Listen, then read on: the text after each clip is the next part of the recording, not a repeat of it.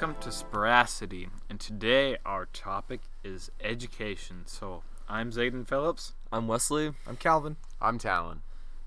Alright, so let's get started, because at least for me personally, this is a very, very big topic that I have some very, very strong feelings about. So where do we want to start today on this topic?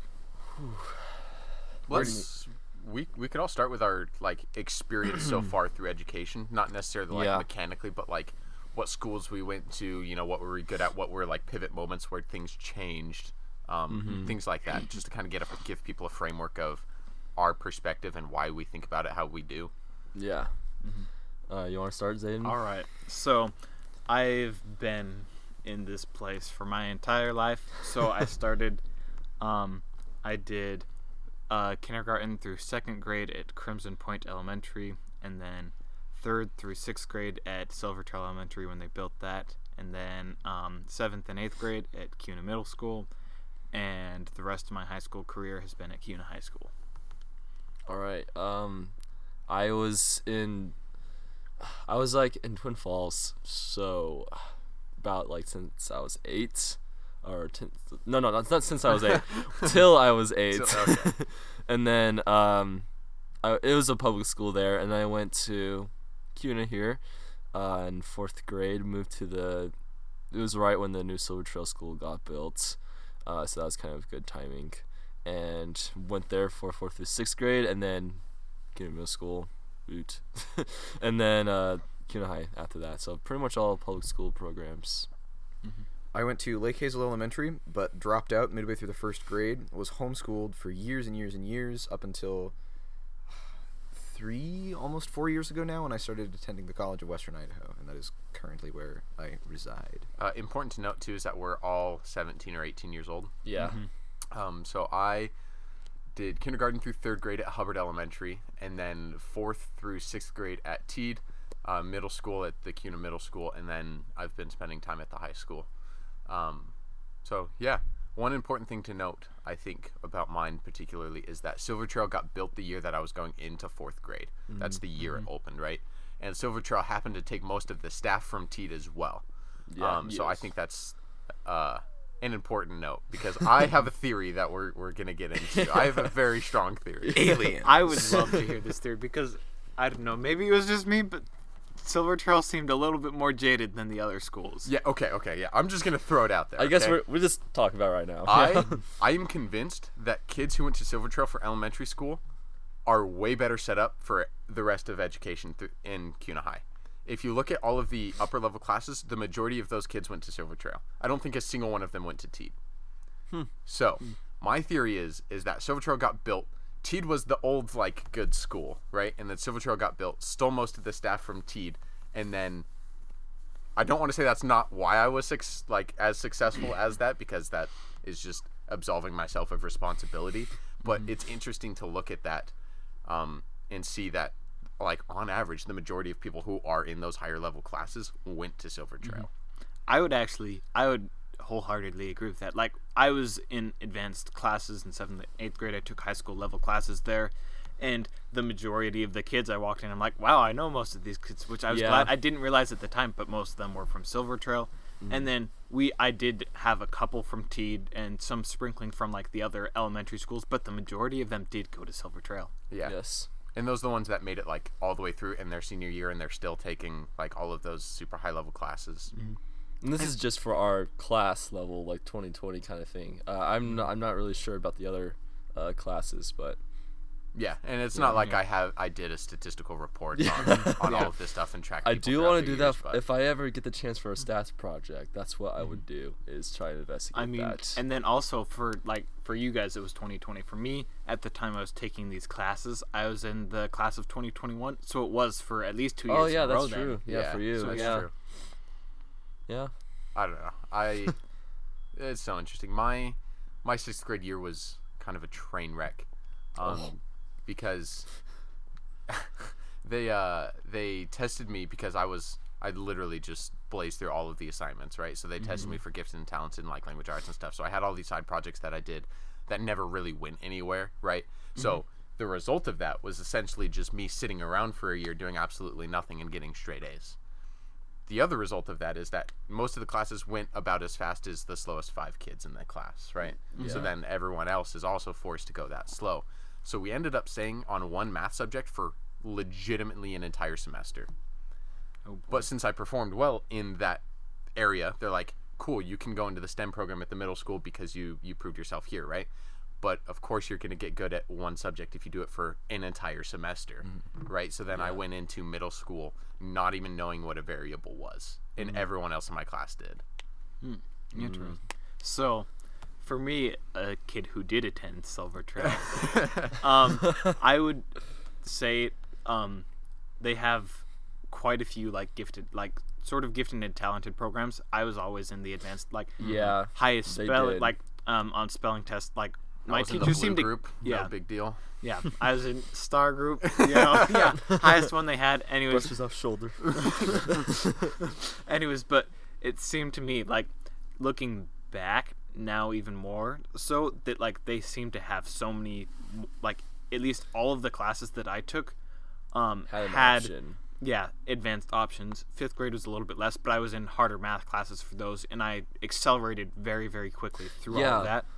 I want to ask a question. Did you do, the Scantron things for math? It was, you had to, you get these packets with, a bunch of math questions on them. We did it, twice, and then the teacher stopped doing it. Yeah, so another note is that there were only 3 6th-grade teachers at Teed. Oh. 3. So class sizes were, 30 to 40. Wow. That was the same thing. We had the same problem. Yeah. But, and, I mean... I get that it's difficult to run those programs when you're understaffed, but if Silver Trail can do it, I would appreciate some effort to level the playing field as people are going in. Because my theory behind that is that the Scantrons basically allowed students to do math at their own pace, which was really nice because I had the opportunity to go through these packets, scan them out, and I had a who I had fifth grade. No. It was Birkenbein, and these Scantrons would the teachers would give you goals to try and accomplish. I need you to at least do this minute. And I was okay, hey, I'm gonna try and beat that, And so I'd go through these packets and had the motivation to kind of do homework. I don't know. I was a tryhard in fifth grade. See, what do you mean in fifth grade? More since fifth grade. Pretty much. But it was really cool because I was getting to math levels that were in 6th grade, right? And so they could see the kids that were getting ahead in the math that they were learning, and they could get placed in advanced programs. But it still it gave the teacher an opportunity to go one-on-one with the students. Hey, I have a question on this question, right? And they're at a different level, so everyone could actually go at their own pace. And it was pretty smooth sailing, actually. That's probably one of the programs I actually thought was really nice. I had that same program, not in 5th grade, but in 6th grade, and I was doing, we had competitions to see who could get, the highest each quarter. Same Anyways, I ended up not winning any of them, but I averaged the highest out of any kid in the class consistently, and so I ended up getting through, almost all of middle school math during that.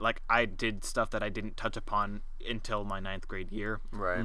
I learned one unit in 7th grade that was new to me, and I learned nothing else new 7th or 8th grade. It was just all review. Yeah. So that program really helped me. Language arts, which gives you such a good base going into math 2, 3, and pre-calculus and calculus, which is something that I feel I didn't really have, which and is unfortunate. That I have now. Yeah. Right? And again, I'm not blaming this on anyone else because I totally could have taken this in my own hands and just figured it out on my own and put in the work to do it. But it's hard to do that in elementary school level. Yeah, agreed. But I'm not trying to absolve myself of too much responsibility because I feel that's kind of just disingenuous and blaming other people for my problem. But it's there are things now that I'll look back and I'll do and I'll be cool, but I wouldn't have been able to do that last year. I'm in calculus now, and I've got the basics down by the time I'm in calculus. I feel you should have the basics down by the time you are in freshman sophomore year. I feel the Scantron program actually. Was it really called the Scantron program? I don't know. That's just what I'm calling it. It was called Accelerated Math. Accelerated Math, and we called them Scantrons. What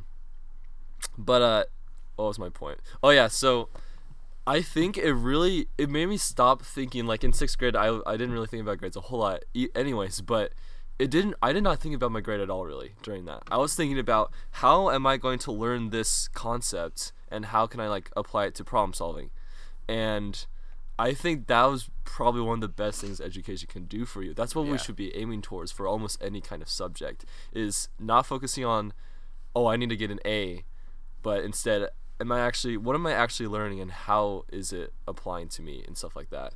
That's what I thought made the program so successful for people that wanted to like take the next step and like go a little bit ahead. So what do you think, Calvin? Well, speaking as a person who's not a product of the CUNA school system, I admit I'm not familiar with a lot of what you guys are talking about. My experience with the public school system, again, ended comparatively quite early because my older sister Ellen and I, we were attending Lake Hazel Elementary, and I was in first grade and she was in third. And we both reached this certain point where our family is, like, we love to read, and we love to talk about reading, and we love to talk, and we love to do, like, all of these things that... it's true. I know, you'd never guess. But we sort of found Ellen and I, we found ourselves in this weird position of, like, we would come to school, and we would just sort of sit there and not really learn anything. There's a very vivid memory that stands out in my mind of... I used to be fascinated by astronomy and by the planets and the solar system. And I came into my classroom one day, and I had drawn on, like, 5 sheets of paper that I had taped together this scale model of the solar system. And I had gone to great pains to, like, color all of the planets in and get some of the basic stars in position.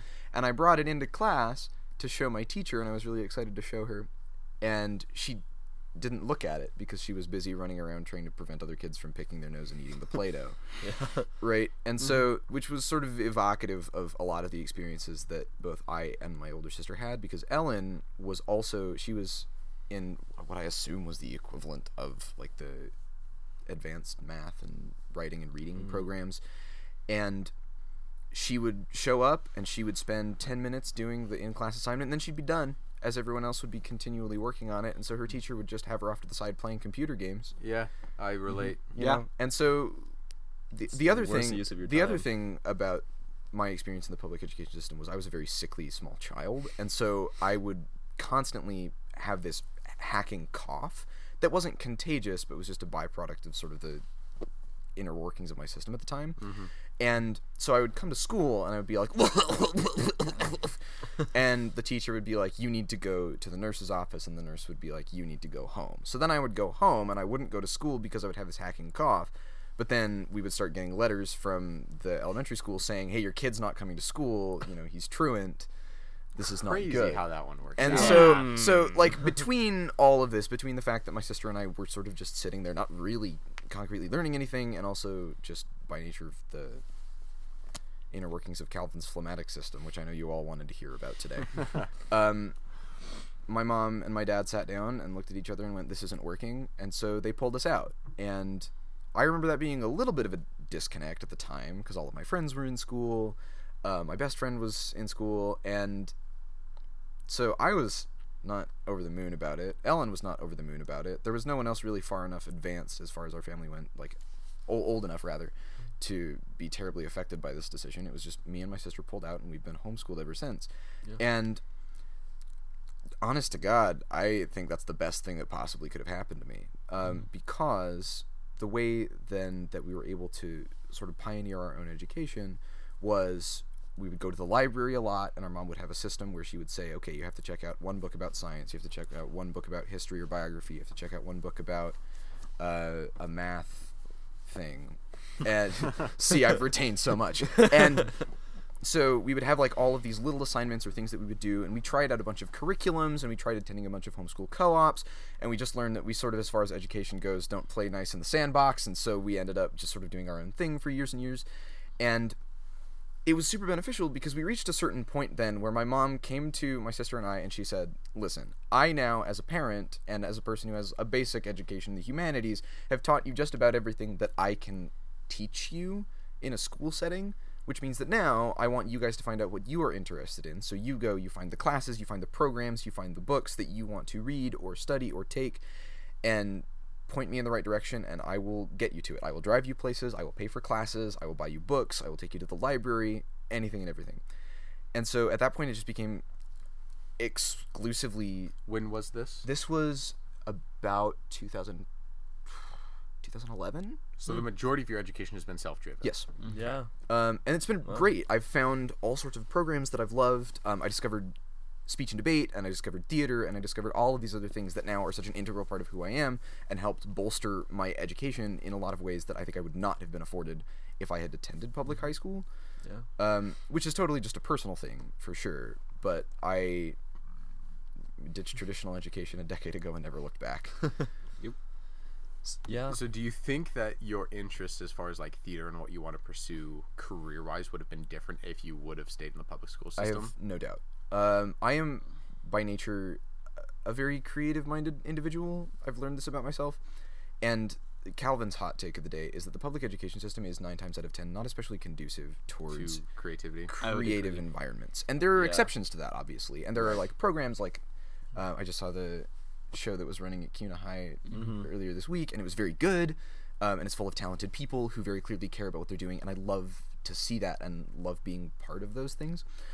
But also, a lot of the things that I'm interested in doing are in disparate locations that take a lot of driving to get to, or are, I don't know, just not afforded by sitting in a classroom. Yeah. Whereas I'm definitely much more of an on your feet, get your hands dirty kind of learner. So a lot of the things that I'm interested in, especially theater, which I discovered through speech and debate, I would not, I think, have discovered the same way, or would not have held the same clout for me, simply because it would have been in a classroom setting as opposed to literally like being at each other's throats in a debate setting perpetually, which and I think one thing, and I'm not sure how this works in other public school systems, but at least at CUNA there's a really big push towards STEM fields. Which that's very common. I understand why that is, because it's a growing industry, and you want kids to be successful, and you want them to go out, and you want them to learn, and all these things, right? And that's like, I understand the intent behind that, and it's not necessarily a malicious intent. It's just you're leaving out the other 95% of the world that people can interact with, right? Like, I understand that engineers are everywhere, and they make everything, and scientists do all these things, and it's like not everyone has a mind or just the mindset to do that. Right, and STEM is, of course, super important. Right, and there are people, not STEM. You know, and there are people who are like very passionate about those things, but that's never what I was passionate about. Yeah, and so I think that had I been in a setting which does value STEM and related ideas and classes over creative ideas and classes most of the time, I would not have discovered the things that I love to do, simply because I would not have been afforded the opportunity to. Yeah, and to speak off of that point is that I fairly recently have started actually coming to a conclusion of what I want to do, what I want to be, what I want to go to college for, right? But up until then, I felt like STEM, it was just the thing, right? Yeah. But I never felt super passionate about it, but I was like, it makes good money, they say it's good, you know, school's good, all these things are good because they're telling me it's good, so I should do this, right? So I put myself in all these classes and all these scenarios where I had set myself up for failure because I wasn't engaged in it, I didn't want to learn the material, it wasn't fascinating to me, and all of these things, and then I end up suffering because of that. But kind of taking this year as an opportunity to do other things, right? To do broadcasting, to do videography, to pursue some of my hobbies, to do more political things, to just branch out away from math and science and try out a bunch of different stuff, because that's never something I really did, right? Like up through my senior year, my elective classes were like business and computer CTE classes, right? Because CTE is hot, and that's what they push, and that's what makes the counselors in the school money, is when kids go on to these colleges that they partner, all this stuff, right? Yeah. So that results in pushing people who shouldn't be pushed into those fields. I think that's one big problem, is schools are influenced by strings, I guess I want to say, because like, or funding in general, because money. Yes, it's just, you, if you can get a lot of money through some kind of program, like with the federal government gives you, or state, it's gonna give you money. Yeah. So this whole thing again, I really want to emphasize that I'm not knocking it. Right, like if you're into it, awesome, and it works for tons of people, but it's frustrating when it doesn't work. I'm probably going to be going into the STEM field, and it helped me find stuff. Like, I really love problem solving, and that helped me find that. So Which I'm the same with Wesley. Mm-hmm. Like, I'm going into STEM field, I'm going into computer sciences and things mm-hmm. like that, and I love that, and it works for me. But it kind of upsets me how much schools push that, especially. And I would like to go a little bit onto a side branch of what Talon was talking about, is that I discovered a few weeks ago as we were signing up for the dual credit part of my calculus class that the teacher gets extra money for every student that signs up for the dual credit part mm-hmm. of the class. Oh, really? Yeah. Like he was talking, very common. I did not know that before. But now, and Talon's talking about counselors get money. So it seems like they're pushing.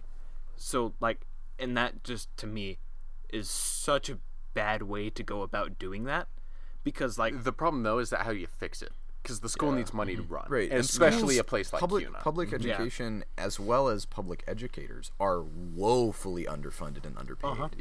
Right? Like, and I mean, there's a stereotype of like teachers don't get paid much, which is unfortunately common and very true. It's one of those, and it's not only the teachers, but it's the institutions that the teachers work for very often. And so while we can look at these programs that are set up to like make money and that get paid per student, it's a bad system and it doesn't work.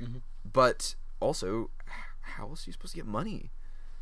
So that's what I'm saying currently is like, the system is set up bad, because then you push students into these like dual credit classes. Like, we don't have Calvin loves art, he loves theater and all this stuff, and it's great, but we don't have dual credit classes for that, because how do you teach a dual credit drawing class? That doesn't really work as well, and I don't think we have any dual credit performing arts.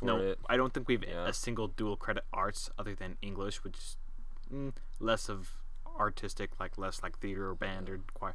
And so we don't have a single one of those. So then we get the big push towards STEM, because we have so many dual credit math classes and stuff like that. And so teachers get more money, school gets more money. Great for everyone except for the students. Here's the other thing. We don't have almost any AP classes. We have zero. I think there's one. Is there one? There's one stats AP class. And it's not even the one I'm taking. Two. Oh, really? There's a computer sciences AP class. Oh, yeah. But that doesn't count. It's Statowitz. The thing that's true.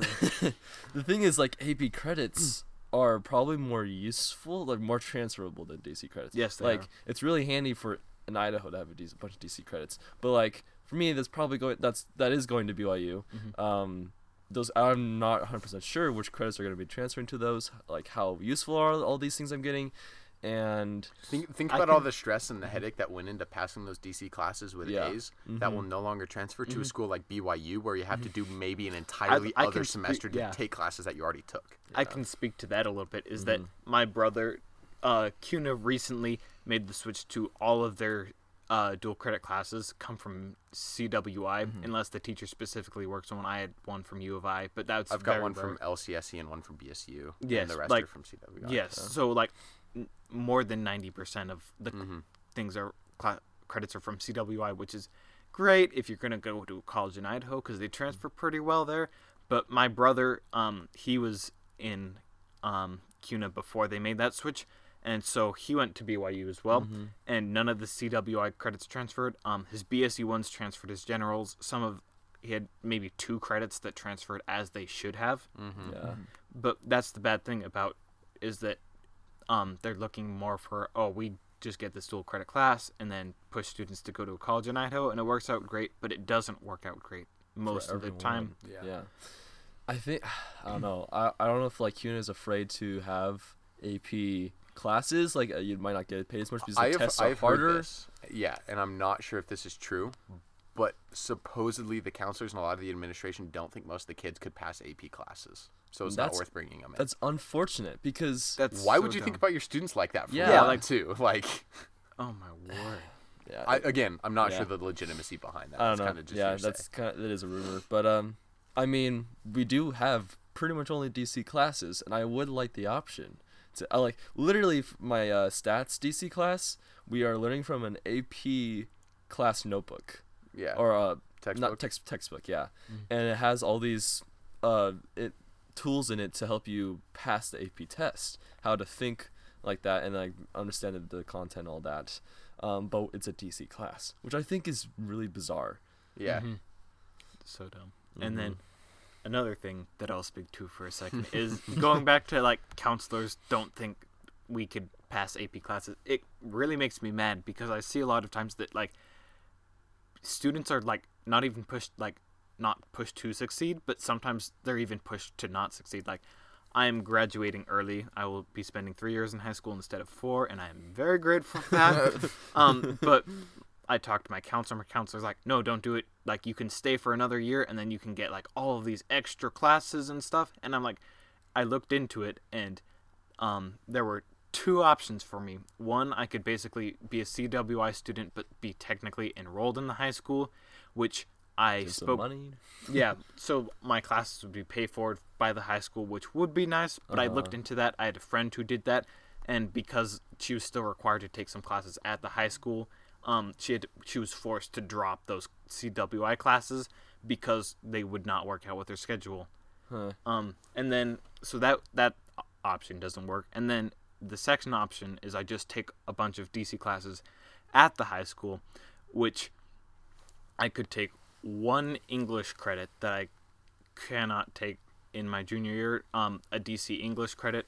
I believe it's 102 mm-hmm. that I would not be able to get. Or lit appreciation.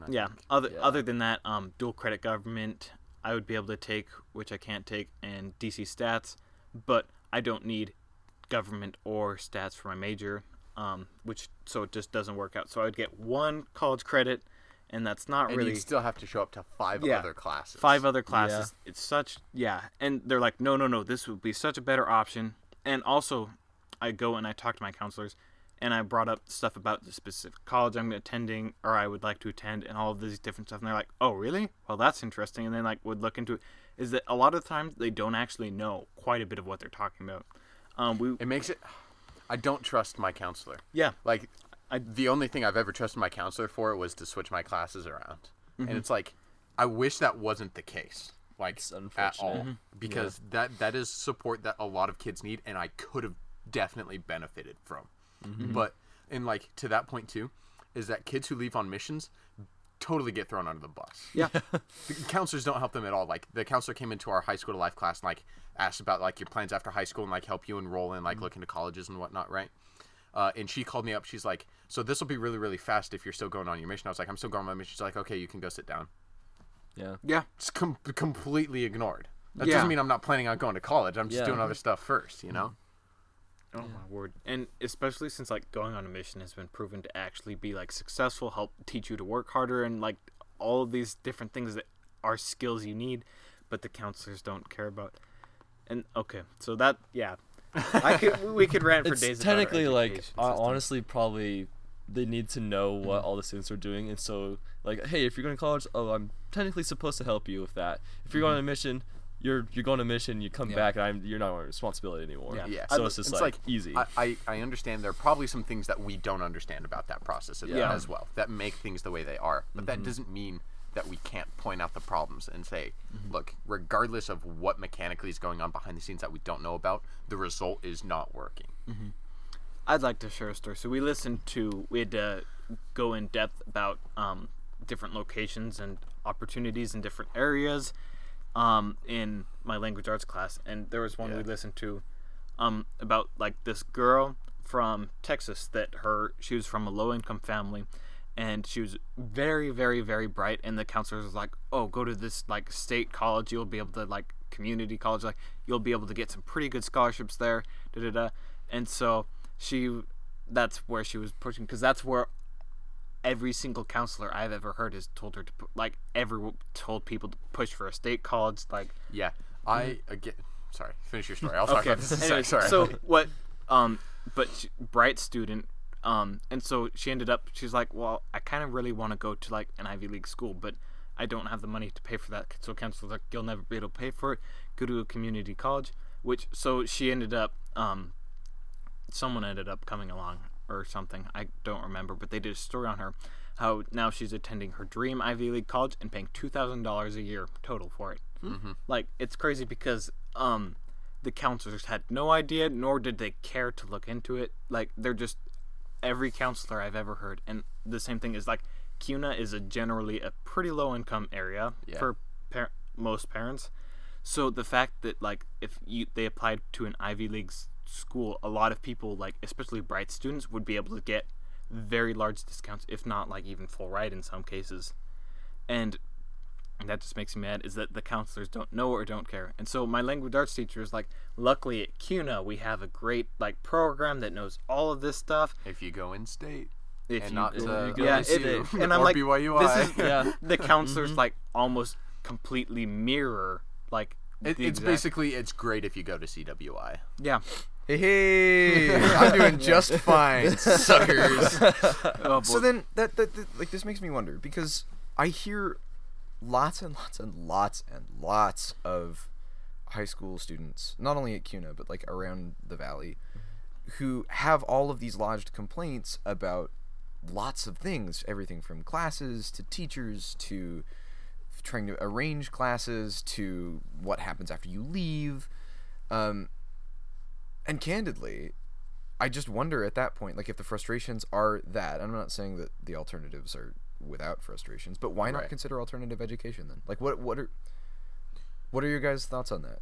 What do you mean by alternative education? I'm thinking things like online school, homeschool, things like that. So in my particular case, my family is not equipped to do homeschooling. Why do you think that is? And what do you think that means? Time. Both my parents work full time. Okay. So there would have been no one there who could do that. Yeah, that's valid. Yeah. And we didn't have the money to send any of us to private school or anything like that, right? That's just kind of the reality of it. And once you get far enough, like, it didn't make sense for me when I got to this point where I started realizing this stuff to drop out of high school as like a junior or senior, right? Because it's like at that point just finish it, right. And then you have alternative schooling after that. Get your diploma, and then after that, and like your diploma is valuable. It is like I don't care who you are, your diploma is valuable, and that's one of the things that is an indicator of being more successful is if you have your high school diploma, if you graduated high school, right? But I don't know. I didn't feel like maybe there was really another option. I guess it never really crossed my mind because I don't think I'm disciplined enough to have done all of my education online. So I have two thoughts about this. One is that a lot, like Talon said, like most families, especially in CUNA, are not equipped to do homeschooling. Like most parents both work full time or at least part time, and like there are a lot of parents. I have several friends like their parents didn't graduate high school, don't have like the knowledge to do homeschool, and so. That's tough. And then internet or like online schooling is the same thing. It's like some people like can barely afford. Like, I'm not a fan of online school personally, but I just posit it. Like for me, after the first episode of Sporacity, our computer broke, and so that was the reason for the schooling and stuff.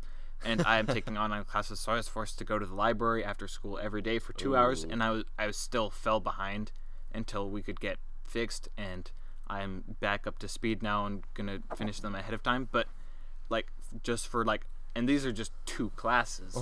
Like if you're trying to do an entire system, like there's not much available to you resources wise. I think it's also a valuable experience for people to just be exposed to so many people and so many different personalities and how to work under people and how to work with people. Well, okay, I understand. However, I don't think that argument holds because I have been exposed to lots and lots of people under lots and lots of different circumstances, and like I want to say, like, if you're either taking public schools or getting homeschooled, you should find opportunities to like get to know people and stuff like that, and that's what you did. Yeah, and that's not a byproduct that I would contend. That's not a byproduct of being in a particular system of schooling so much as seeking out opportunities to interact with and be involved with people. Which goes to the point is that going to public education kind of already provides that opportunity for you, and there are people who, if they went to alternative schooling methods, would not have taken that, right? Because I don't want to say you're unique, but in your case, you did seek that out because you wanted that. You wanted to participate in these things and in these clubs and do all of these things, and you've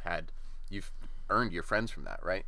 And I think part of it also is that we have a culture in the church where there's kind of people and you're exposed to it regularly, but I'm not sure that, I would have been able to really seek that out if I was in your position. Like, I don't know if my personality or my thought or my abilities to go and do, because again, if I was homeschooled, both my parents are full time, right?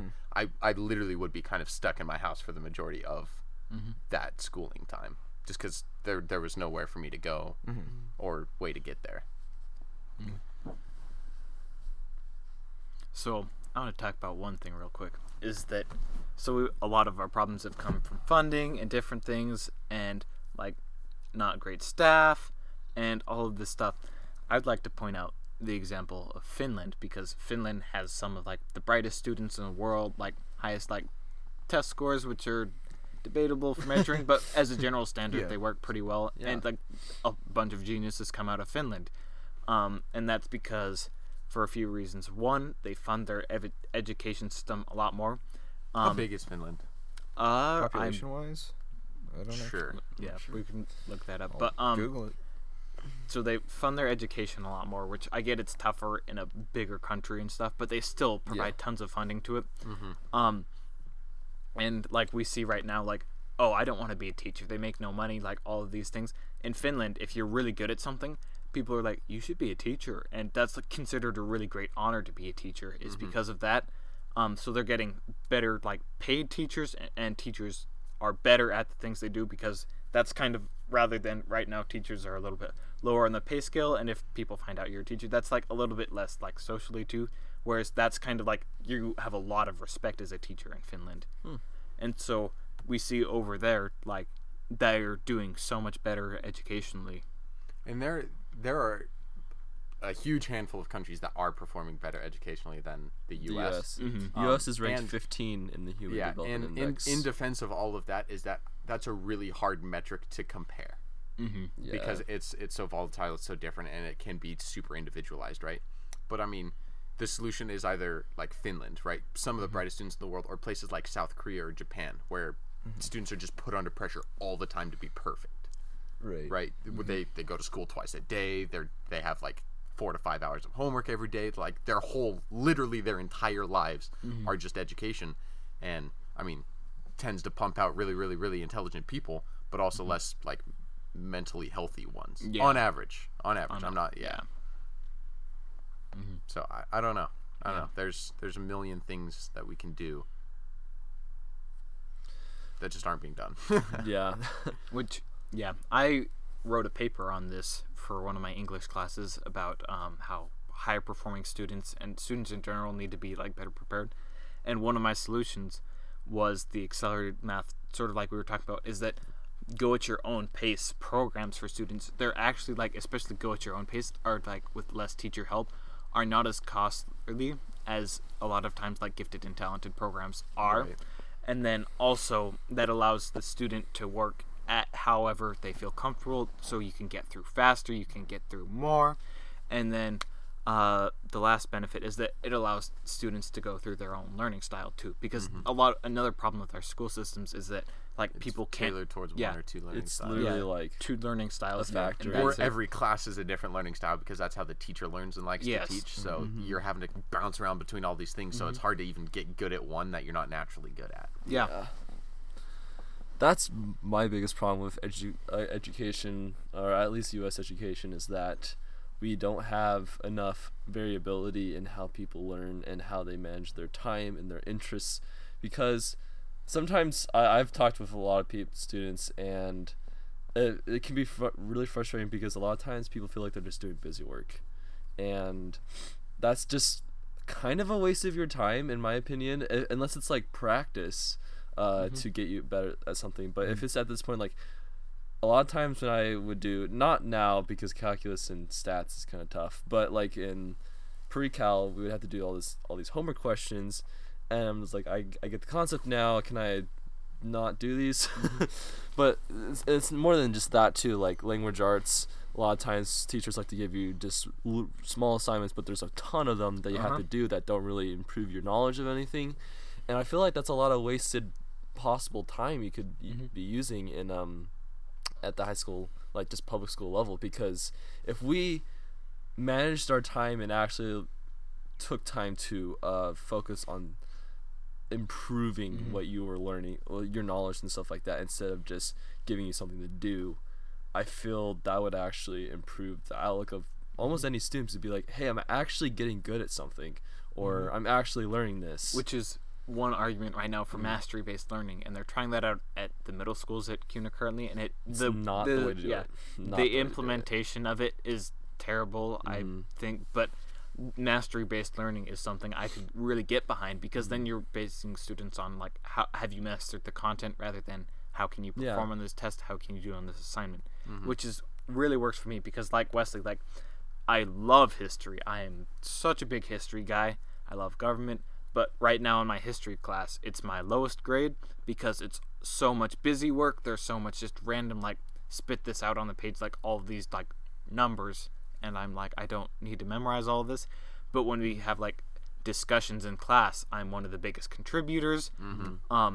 And it just kind of upsets me that this is how I'm supposed to learn, which is one thing I've liked about my calculus class this year, is that he gives us our homework assignments, and he's like, I put a lot of problems on there in case you need them, but if you feel like you have mastered it, you can write busy work and you don't have to do it. I did that once this semester, by the way.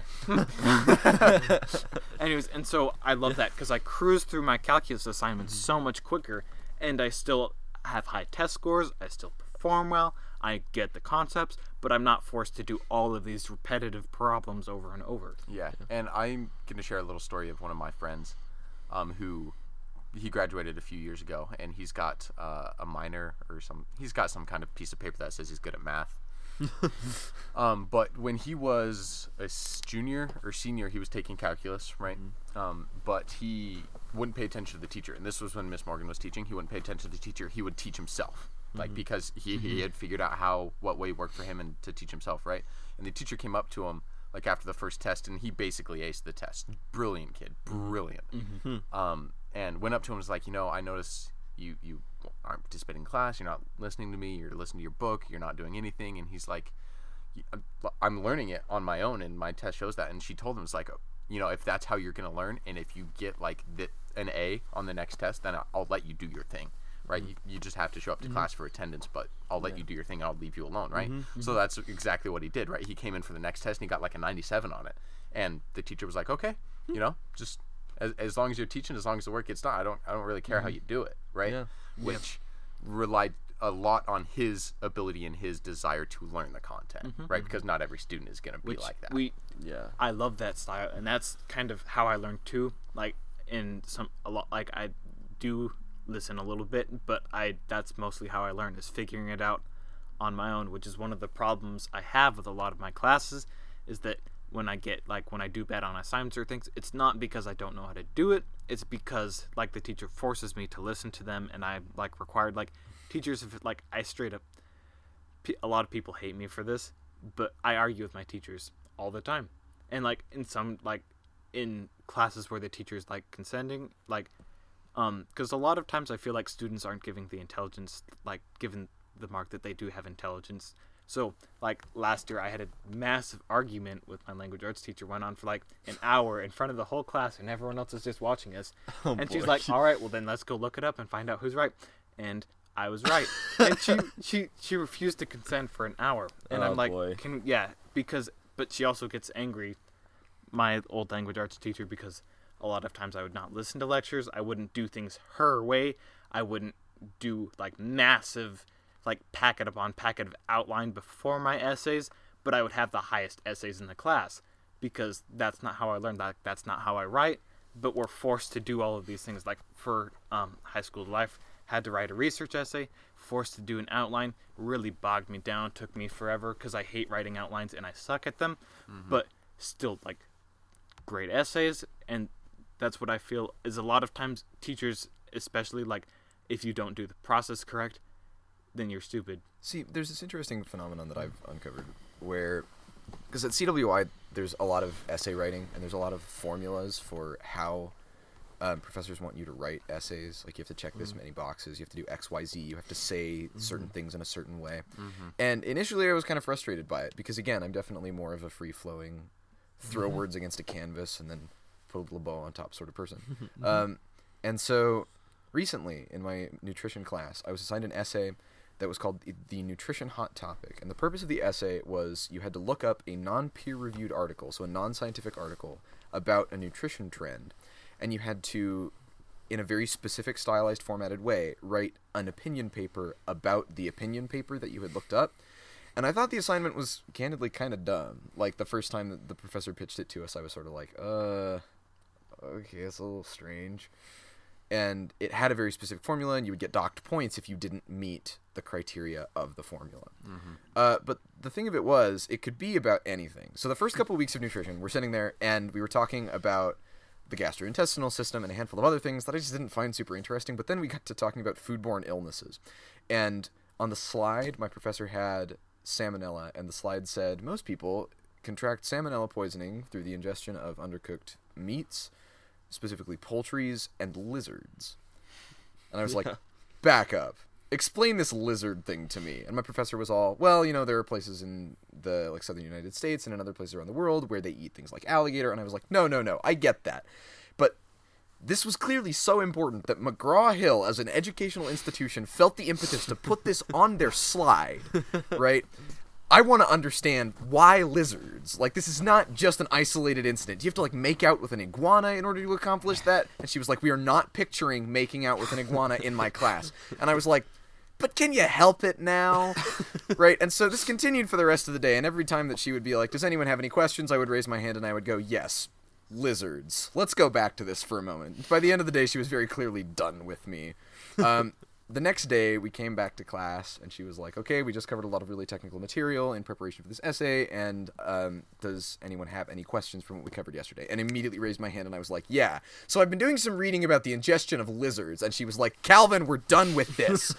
And the best part was other people were getting on the lizard bandwagon, too, and we start asking questions about tortoises or whatever, and she was so very clearly done with this. So then we came back the next week, and she was talking about the essay. And she said, it can be about anything as long as you meet these specific guidelines. And is like, as long as it's not peer-reviewed, I don't care what you write your essay about. I immediately pulled out my phone and Googled kissing lizards nutrition.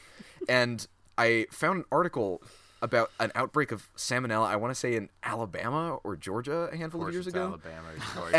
And it was apparently caused by people showing undue affection to their lizards and tortoises. And so I'm like, listen, hypothetically, if I found an article about people kissing their lizards, I could write my essay about that, right?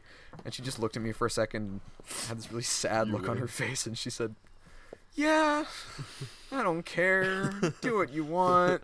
So the next day I was typing up my essay, and I made sure to hit all of the boxes and check all of the scientific jargon, and I got all of the stuff formatting-wise that she wanted, but I'm just typing about kissing lizards. It was a great time. And out of nowhere, I got an email from her. My professor, and the email in its entirety said, thought you might find this useful, and underneath was a link to an FDA-sponsored article published the year before about the dangers of kissing your lizard. And that's not the sort of thing that you just find. She had to seek that out and send it to me, and so I immediately emailed her back, just, thank you, this is pertinent information, and then wrote my essay, turned it in, and got 24 out of 25. I was docked for a super specific formatting thing that I missed. And so it's... like, to the point made earlier about how it's hard sometimes to function in an educational environment when there's all of these like, boxes to be checked and when there's all of these expectations that are had, even when it's not really your learning style, because writing essays in this manner is not how I do my best work. Mm. But also, if you get a little creative, you can usually find ways to needle at the system a little bit, you know, and that's what I enjoy, too, and I've been fortunate in that I've had a lot of freedom to do that kind of stuff where I just write weird crap. I think a lot of kids in public education are just cowed into what their teacher says goes. Yeah. You know? Yeah. And like you had the freedom to do that, and I love classes where I can do that, but I have quite a few where I can't, where the teacher's like, all right, I'm going to give you the freedom to choose what you want to like write about out of these three topics that I pick for you. And then, like, we have to meet all those specific boxes, and a lot of times they're about, like, dry, bland topics that no one wants to read. Or have been beaten to death before. Exactly. Yeah. And, like, we just have to, like, look at this, and it just kind of upsets me, the fact that, like, it's kind of like school, like, we're just factory workers at this point. Like, they're, like, putting, like, it's a square hole, and you all have to fit through that, and sometimes they're smashing triangles and circles in there, too. And especially, like, the public education system, I think, like is notorious for, like, destruction of creativity and, like, fit like this. Yeah. One thing I've noticed, too, especially in the language arts category, language arts is, like, one of the categories I excel at, right? Mm-hmm. Like, I'm pretty okay at math most of the time, sometimes. Pretty okay at doing calculus. I mean, I got here on D's, but here we are. Plus America. But language arts is something that I kind of just excel at. And I think part of the reason because of that is that I have a little bit more freedom to choose the ideas I want to do and justify the decisions I make. Mm-hmm. Whereas like a math or science is like, this is the way you do it. Right, and it seems much more rigid. Like STEM stuff can seem a lot, which is not true, really. Mm-hmm. Right. Like, once you start getting into STEM fields, it becomes very apparent very quickly that they're also creative fields. Right. But yep. Being the in a class is the hard part. Like being in a math class is like, okay, here are the 5 steps to solving this equation. Mm-hmm. Use these 5 steps all the time, every time, single you know? Time. Yeah. But in language arts, like I wrote my formative assessment last year for my 101 class on literally how to solve the world's problems.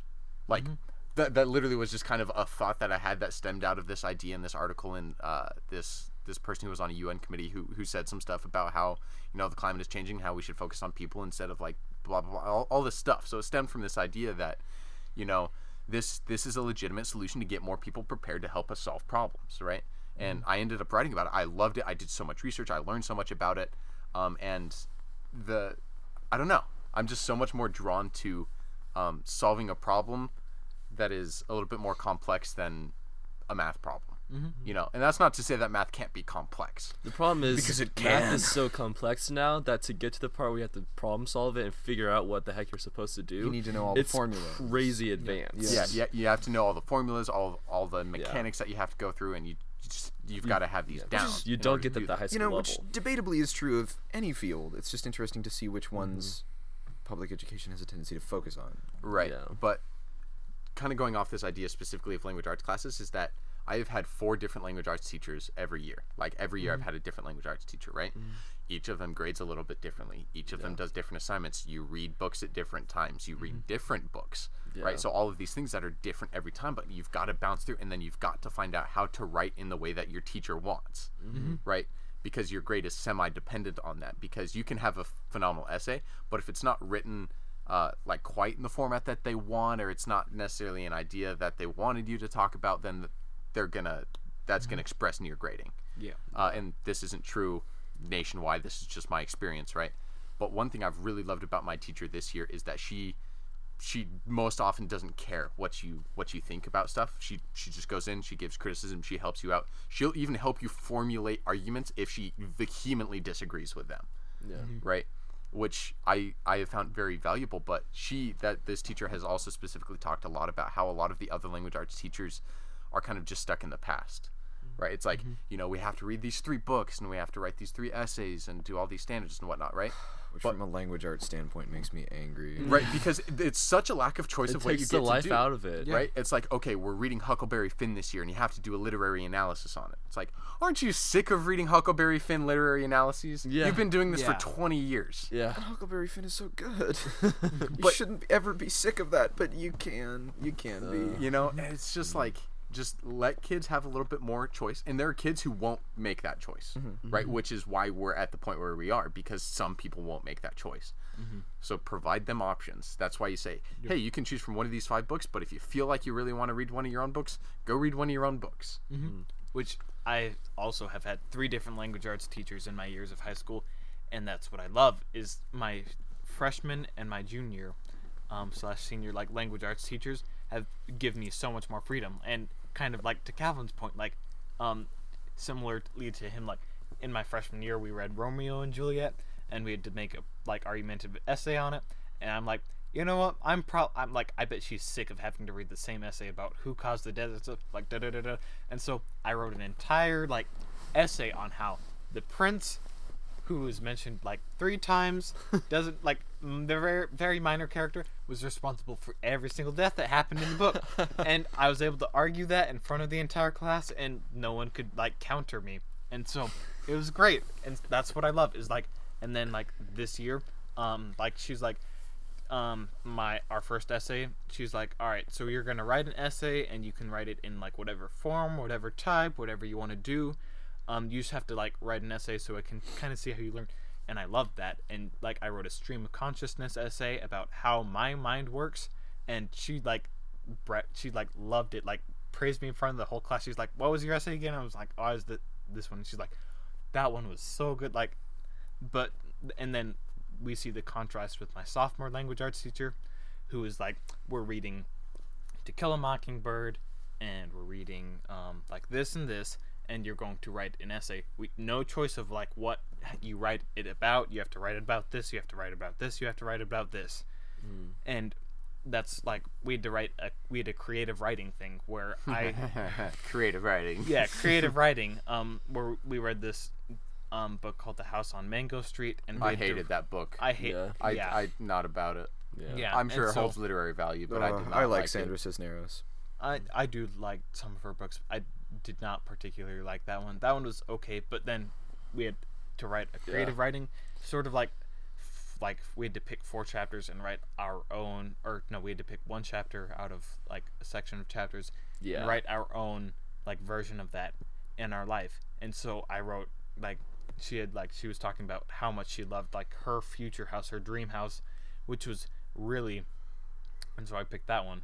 Because for her, it wasn't like about the physical house, the walls, is more of like this idea and this concept. And so I kind of wrote mine about that, and I wrote like I used mostly analogies and imagery rather than like this is like I'm going to construct it out of spruce wood and like all of these things. Minecraft. And so, and that's what I chose to write it on. And like for me, I read it, and I'm like, I love this. Like it's. Uses so much imagery, and I got like a C or a D on it because she hated it. Like she was like, "What are you even talking about? This doesn't make sense." I'm like, "Are you kidding me?" Like, do we have to wait 200 years for this to make sense so you can teach it in a class because it uses literary analyses, things, and imagery? Yeah, like that's a little aggressive. I'm sorry. Anyways, but I was kind of sick of this teacher, especially. And just her, like, we were forced into to check all these boxes. We have to do our pre-writes. We have to do an outline. And I'm more like Calvin, like, throw these words on a canvas, put a bow on it, because that's how I write. But then we're forced to do all these things, and especially in such a limited, like, scope of how you're able to do them and what you're able to do them on. And it just kind of makes me sick, especially in, like, language arts is, like, the name of the class. Like, but there's nothing creative about that class. Yeah, and one thing that really kind of quote-unquote unlocked for me the last few years of language arts is like this idea of choose something that you believe and find out why you believe that and how to defend it and to justify it, right?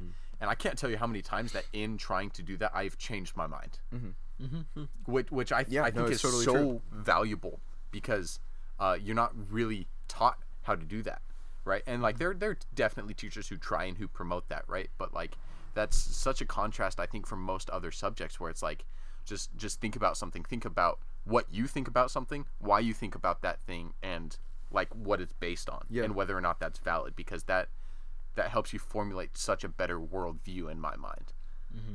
And you know that's what I love about it because you can write essays on Romeo and Juliet that are the prince killed everyone, right? Yeah. And if you can find a way to justify it, awesome. You know, don't tell me this PEMDAS stuff where you have to go in a certain order and do it. It's just, you know, I don't know. I'm over it. So then I appreciate the direction that this conversation is going because I think that it speaks to sort of a broader theme. And this is something that I'm curious to get your guys' thoughts about is the big question becomes then I think, what exactly is the purpose of education? Right. Like conceptually, not necessarily why do you attend high school, though I guess that falls under it as well. But like why pursue education in any capacity? I think like one main thing I want to get out of the way real quick is just like jobs. You have to be smart to do quite a few jobs. Yeah, practical reason. But I think let's clear that off the table because that's the obvious. Well, yeah, but I think that that's also worthy of consideration because the way that the public education system is structured is very career oriented, which I think is it's not a bad thing. That's in fact quite a good thing because if you can't get a job, then that does make the rest of your life significantly more difficult. And everyone else's lives that much more difficult. No, I think that that's absolutely valid, but it's not something that I think we critically consider. It's something that's always sort of been in the back of my brain of, I'm going to school so I can get a good job at some point, but why do you want to get a good job then? Because I think that also falls under the banner of why education. What constitutes a good job, too. And when all your teachers are like, well, you know, we're preparing you for the workforce, for the real world. It's like, what does that mean? It's not that simple. So I think, so if you want to go that direction, I love to go that direction, and it's preparing you to get a good job. And like Calvin said, what constitutes a good job? I think something that you can make a living off of, and that you enjoy doing. Because like we see a bunch of rich millionaires who are miserable because they did something and they made money, but they didn't enjoy it. And I know a barber in Rigby who does not make probably a ton of money, like especially at his prices, and like probably like he makes a livable wage, not much more than that, but he's happy and it's so much fun to go there and he enjoys what he does. Mm-hmm. Which I think is something the school needs to focus on more, is do something that you can make a livable wage off of, but also that you enjoy doing, because we something see something meaningful that can make an impact. Okay, yeah, that right there, the word meaningful. I want to talk one thing that I think is kind of underlying all of this, things that are meaningful and to find careers and jobs and whatnot, is we need people to innovate.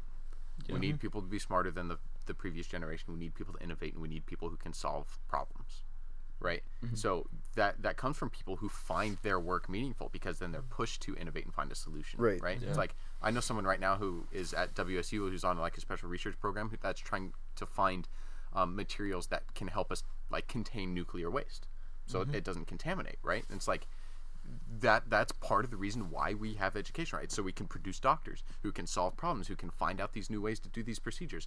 It's so we have big tech corporations who can innovate and have the new phone. You know, it's to push these industries forwards to make lives better. It's, and you can compare any two people doing the same exact job, and you can always find the one that's choosing to make it more meaningful for themselves, as usually the one that's doing the better job, like almost always. And so I think we definitely need more of that. And I forgot where I was going with this, but so I think part of the problem is that education takes away that meaningfulness in our work. Like essays, going back to the essay example, a lot of times actually I feel like, oh, I have an essay due, I just pump it out, it done. I don't put a whole lot of meaningful effort into it. It's just like, I need to get this, check the boxes so I can get an A on it, cool, done. And it's just like, it just becomes a chore, loses its meaning, and by the time you're out of high school, that's what the stereotype senioritis, you like almost have lost all your motivation or meaning to do stuff. And I think that's awful, because senior year, graduating should be the year you should be excited to like learn, you know, be excited to pursue what you want to do. And we kind of have a pandemic of that. So I'm curious then to explore meaning as it relates to education. I want to bring up something real quick before we switch topics. Yeah. Sorry, Calvin. Go. Is that why don't kids find meaning in school? Why do kids have the perspective on school that they do? I think partly it is a personal thing. Yeah. Yes, in the sense of it's, I don't know, living in an existential vortex of a universe that we inhabit, I contend, is meaning is largely what we construct meaning to be, right? Which means that if we look at something and we go, no, that's stupid, then it will be stupid. Right? But at the same time, we also exist in a system, especially in the public education system, that is, I don't want to say loaded, because that sounds like it has other connotations, but it's kind of loaded to propagate a specific idea of what meaning is. And that meaning is get a good paying job, get something that you can support yourself with. And that's what all these kids learn. Yeah, that's what education is. It's, you know, I go to school for 12 to 18 years so that I can work for the rest of my life. You know, there's not this sense of encouraging people to enjoy things. Right. Yeah. Which I would say is kind of branching off a tiny bit, but like we see these things, like especially when in the writing, going to a little bit of mixed and talent of Wesley and Talon's points, is that for me, I love writing argumentative essays, and I love writing creative writing, and those are my two things. But then I'm forced to do a research paper, and I hate it because it has no meaning for me, because I don't like just spitting out facts on a page when I could be displaying my thoughts. I could be spitting out facts on a page and then telling you how to think. You know, the thing about that is doing research paper, because I also don't love doing research papers. But I find them useful in a roundabout sort of way, in that it forces me to consider something critically in a context that I would not otherwise normally consider it. Yeah. Which is why we should force everyone to take Lincoln-Douglas debate 4 years of high school. But this thank is, you. This is thank you for coming to his TED Talk. Yes. Yeah. Right, but then because there's this classical argument sort of born out of like Aristotelian thought, if you want to go way back, that suggests that the important thing about education, public or otherwise, is to create a well-rounded human being. Yes. And that meaning is found through the exploration of the well-roundedness and multifacetedness of being a human being in a complex world that often doesn't cater to our needs, our wants, our desires, and learning how to navigate that world in a way that is practical and meaningful. Which is why lots and lots of not only high schools but colleges and higher universities beyond that encourage their students, if not require their students, to take a number of different classes that they're generally not interested in. I'm in nutrition right now. I'm not super into nutrition. And the class is not my favorite thing in the world, but I'm learning a ton from it. Even if I'm not necessarily learning all about nutrition, you know, like I couldn't sit down right now and give you a TED Talk about the benefits of, you know, like pseudo lipids, to kiss or not to kiss. Right, that I could give. but I am learning how to study something that I'm not super interested in a way that I am still able to retain that information, and I am learning how to carry myself in an environment that I am not especially comfortable in. And I think that's what education should be seeking after, that kind of goal. It should teach people to like learning regardless of what it is. Yeah. So then how is that accomplished? Yeah. Which I think it's kind of unaccomplished in schools currently. Like you look at it, like I look at my little brothers. My little brother loves to go to school. He loves it. Like if you get a kindergartner, do you know, like I would probably say at least like 98% of them are super excited to go to school and to learn because they love learning. But as we get further along in that, it's kind of... So I have a theory about that. And I think it's because the culture of students perpetuates disliking school. How so? Because going through elementary school, my brothers were always like, oh, you know, school sucks and I hate doing homework and blah, blah, blah. And I was like, school's not bad. But then I got kind of like indoctrinated into this thing of like, oh, you know, school does kind of suck because I have to do this thing. And but then where does that start? Because if you heard your brother saying that your brothers had to pick it up from someone who had to pick it up from someone who had to pick it up from someone, where does it start? Right. And I think it starts with youth being unhappy. I think it's just kind of a result of people feel like they're restricted, so they restrict themselves. Right. So it's this idea that if we collectively, in a perfect world, open up our minds and say, look, there's something here for me to learn. I might not like it. It might not be particularly enjoyable to me, but there's a reason that I need to learn this, and there's a reason why the system is like this, and what can I use it for? And then try to be excited about it. Mm-hmm. Then you perpetuate this idea. Because I've had this conversation with my sister where she's like, oh, you know, this sucks. And I'm like, well, there's probably some reason they're teaching it, right? And if it sucks, then find a way to make it suck less. You know, instead of just going around and making it worse, because it's this idea that misery loves company, right? So if something makes one student miserable, then they're going to go and say, you know, this is miserable. And then people are like, they did that. I don't want to do that. And then it kind of just grew to this whole thing that is school. Mm-hmm. And, like, school can be miserable. Yeah. I am the first to admit that. And that's, like, just by nature of the fact that getting assignments in on time can be inconvenient. And there are other things oftentimes that I'd rather be doing. But to Talon's point, I think one of the things that education systems, and I'm not just referring to public education systems because homeschool education systems and online school, they do the same thing, is like these institutions have a tendency to sort of crush the wonder out of people. The wonder of learning and of interacting in an educational and intellectual environment and in discovering what we're passionate about. Right, it has a tendency to just sort of grind. Why do you think that is? If all of these institutions do this, because my opinion is, it's the productivity model, because the focus then becomes how do you create a generation of people who will work good-paying jobs that will benefit the economy, that will benefit the nation, that will even benefit the world, right? And it becomes, not that any of those are bad things, but it becomes so solely and singly focused on how to produce and how to continue producing and how to continue the means of production, that then it loses all of this sense of wonder about the things that don't necessarily seem inherently productive, right? About, you know, things that exist to, I'm going to sound so stereotypically artsy here, but the things that enliven the mind or the senses, the things that brighten people's hearts and lives in small, meaningful ways. Those sort of things are oftentimes sacrificed to a model of productivity that values the production of wealth, the production of goods, and the currency of those things, as opposed to the currency of something greater. And our systems of education, public, private, homeschool, or otherwise, are designed for that. It's interesting then that all of these high-level, very popular, fairly new companies, companies like Tesla or SpaceX or like Google even, you see these ads all the time, and people talk about how it's like, oh, you don't need to have like a bachelor's or a master's in this thing. You just have to be, passionate about and creative and be able to solve problems and kind of know what you're doing, right?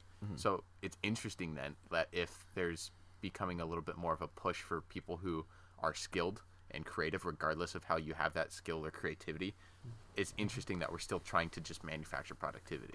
Which that's one thing, like, schools have been pumping out bachelor degrees forever and ever. Like, they're like, I don't think, like, our school does a little bit, not a, like, better job at not doing this, but schools in general, they just go on to college, go get a bachelor's, go get a bachelor's, go.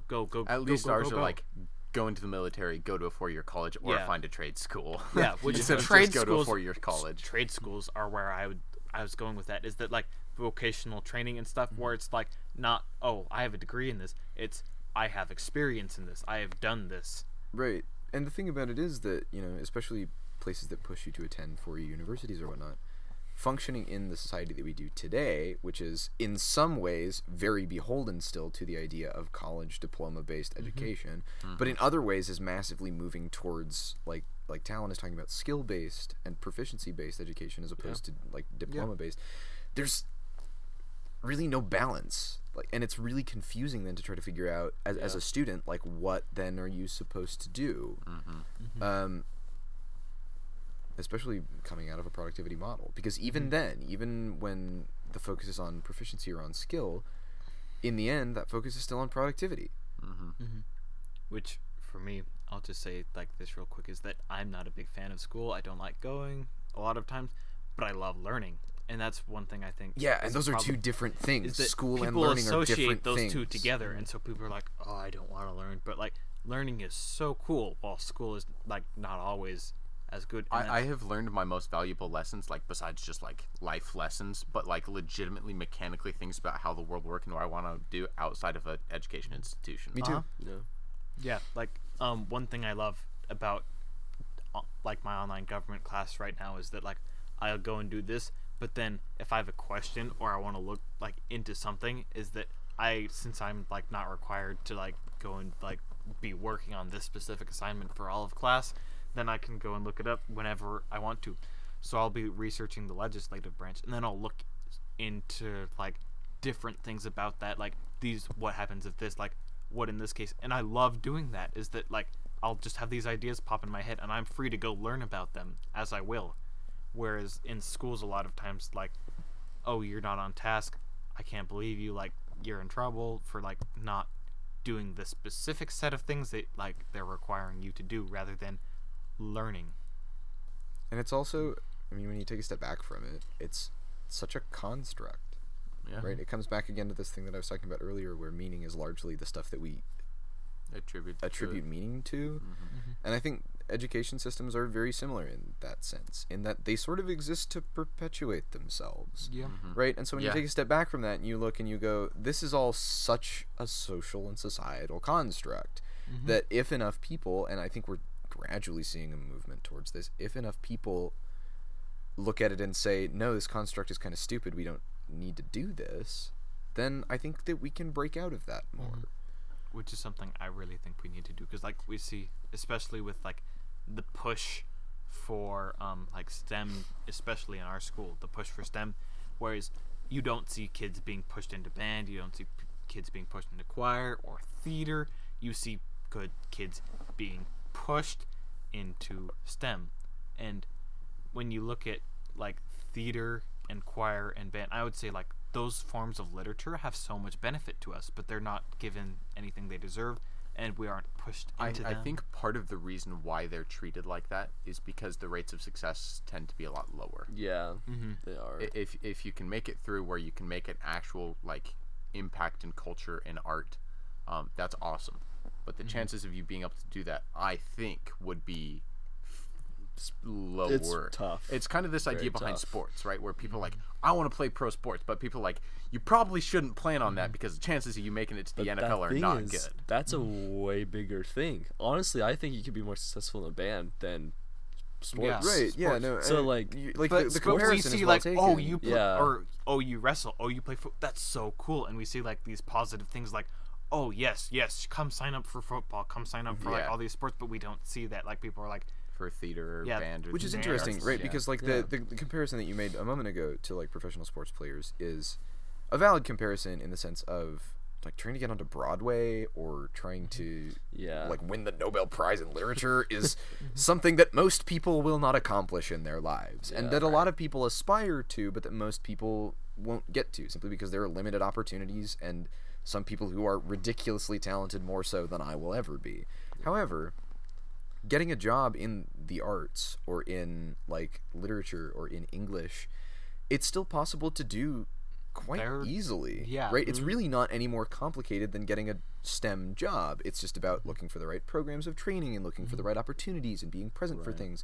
Then it just becomes a definition of success that becomes the most important. Do you define success as having the highest paying job, being on Broadway, being the and that is exactly the point, because it's a productivity based model as opposed to an impact or a truly educative based model. It's interesting too is the ways that both schools as an institution but also the culture that is behind them as far as students go and what they place value on. Right, because we have tons of talented artistic people at CUNA High. Yes, we do. The musical that we went to the other night, tons of talent there. Yeah. Tons of talent there. Yeah. I know people in the choir who literally have been spending most of the month on the East Coast doing live auditions to, like, big name artistic schools, like big schools, right? Yeah. Mm-hmm. But you look at those people, and generally speaking, people don't see them as smart. They just see them as talented. Mm-hmm. Right? When, like, in reality, to get where they are, they have to know their stuff so well. Yeah. But if they're not phenomenal at math, they're not intelligent. I hate that. Which, I hate that stigma, too. Because it's like, if you're good at math, you're a smart kid. If you played chess as a kid, you're going to be brilliant. You know? But it's like, what about people who have a way with words? What about people who can critically think about societal problems? What about people who can provide some kind of culture or entertainment for people? All of these things are... equally enough important that we should focus on all of them instead of just being like math good, everything bad. That's another problem with schools, that they define intelligent as, especially in like the areas of language arts and math, like those are and science and so basically those and then grades. Everyone in choir gets an A unless you like try to fail. It's so in like for band and choir, everyone gets an A.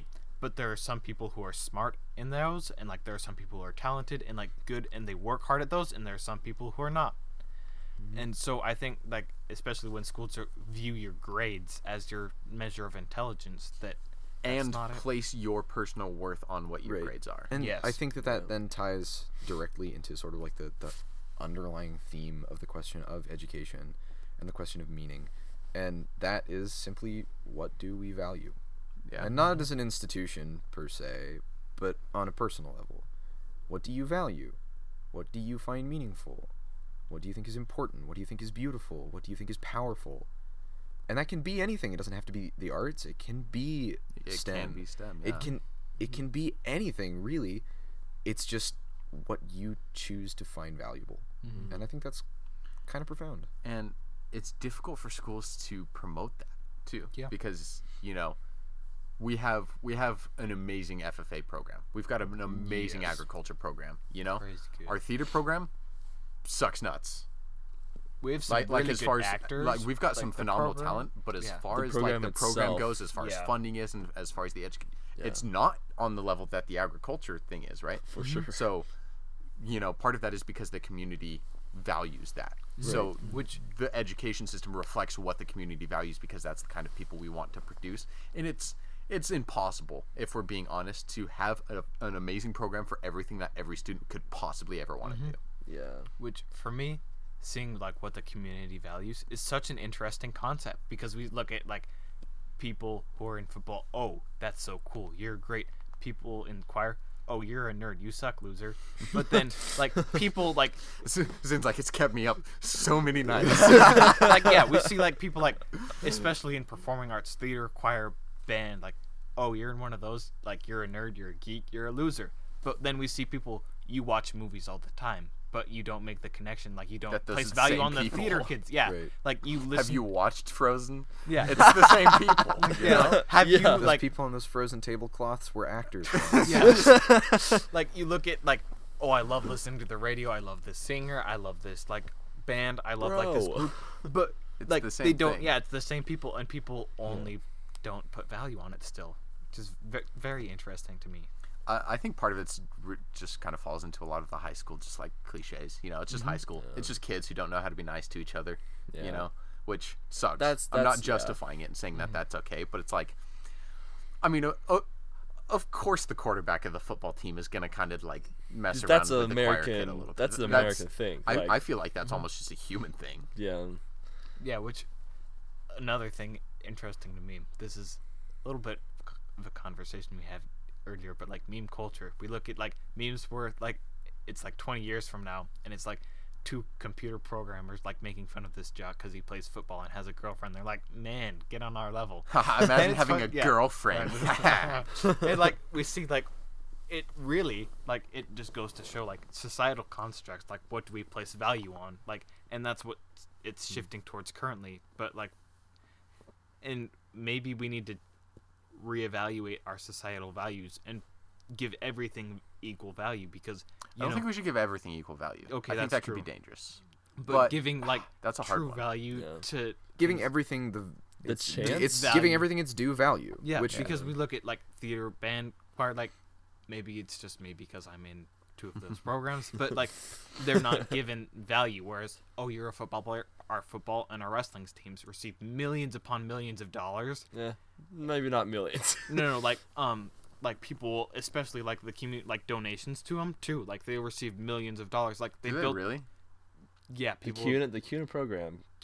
Like we built an entire like wrestling center that took like. I don't think that was $1 million though. I think we got a levy for it too. Yeah. Yeah. Or but bond or whatever. But that still shows the community. Yeah. Supportive of that. Overall. So man, this was a.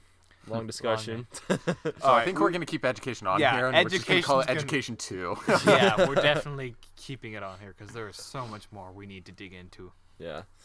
All right. Well, what a note to end on. All right. Thanks for listening to episode Sporacity 5. Yes, I can count this time. Email us your thoughts, your experiences with the education system. We want to hear all of that stuff to sporacity@gmail.com. If you're on YouTube or somewhere, leave comments. We'll read. Make sure like, subscribe, whatever platform you're using. And we'll see you next week, guys. Yep, see ya.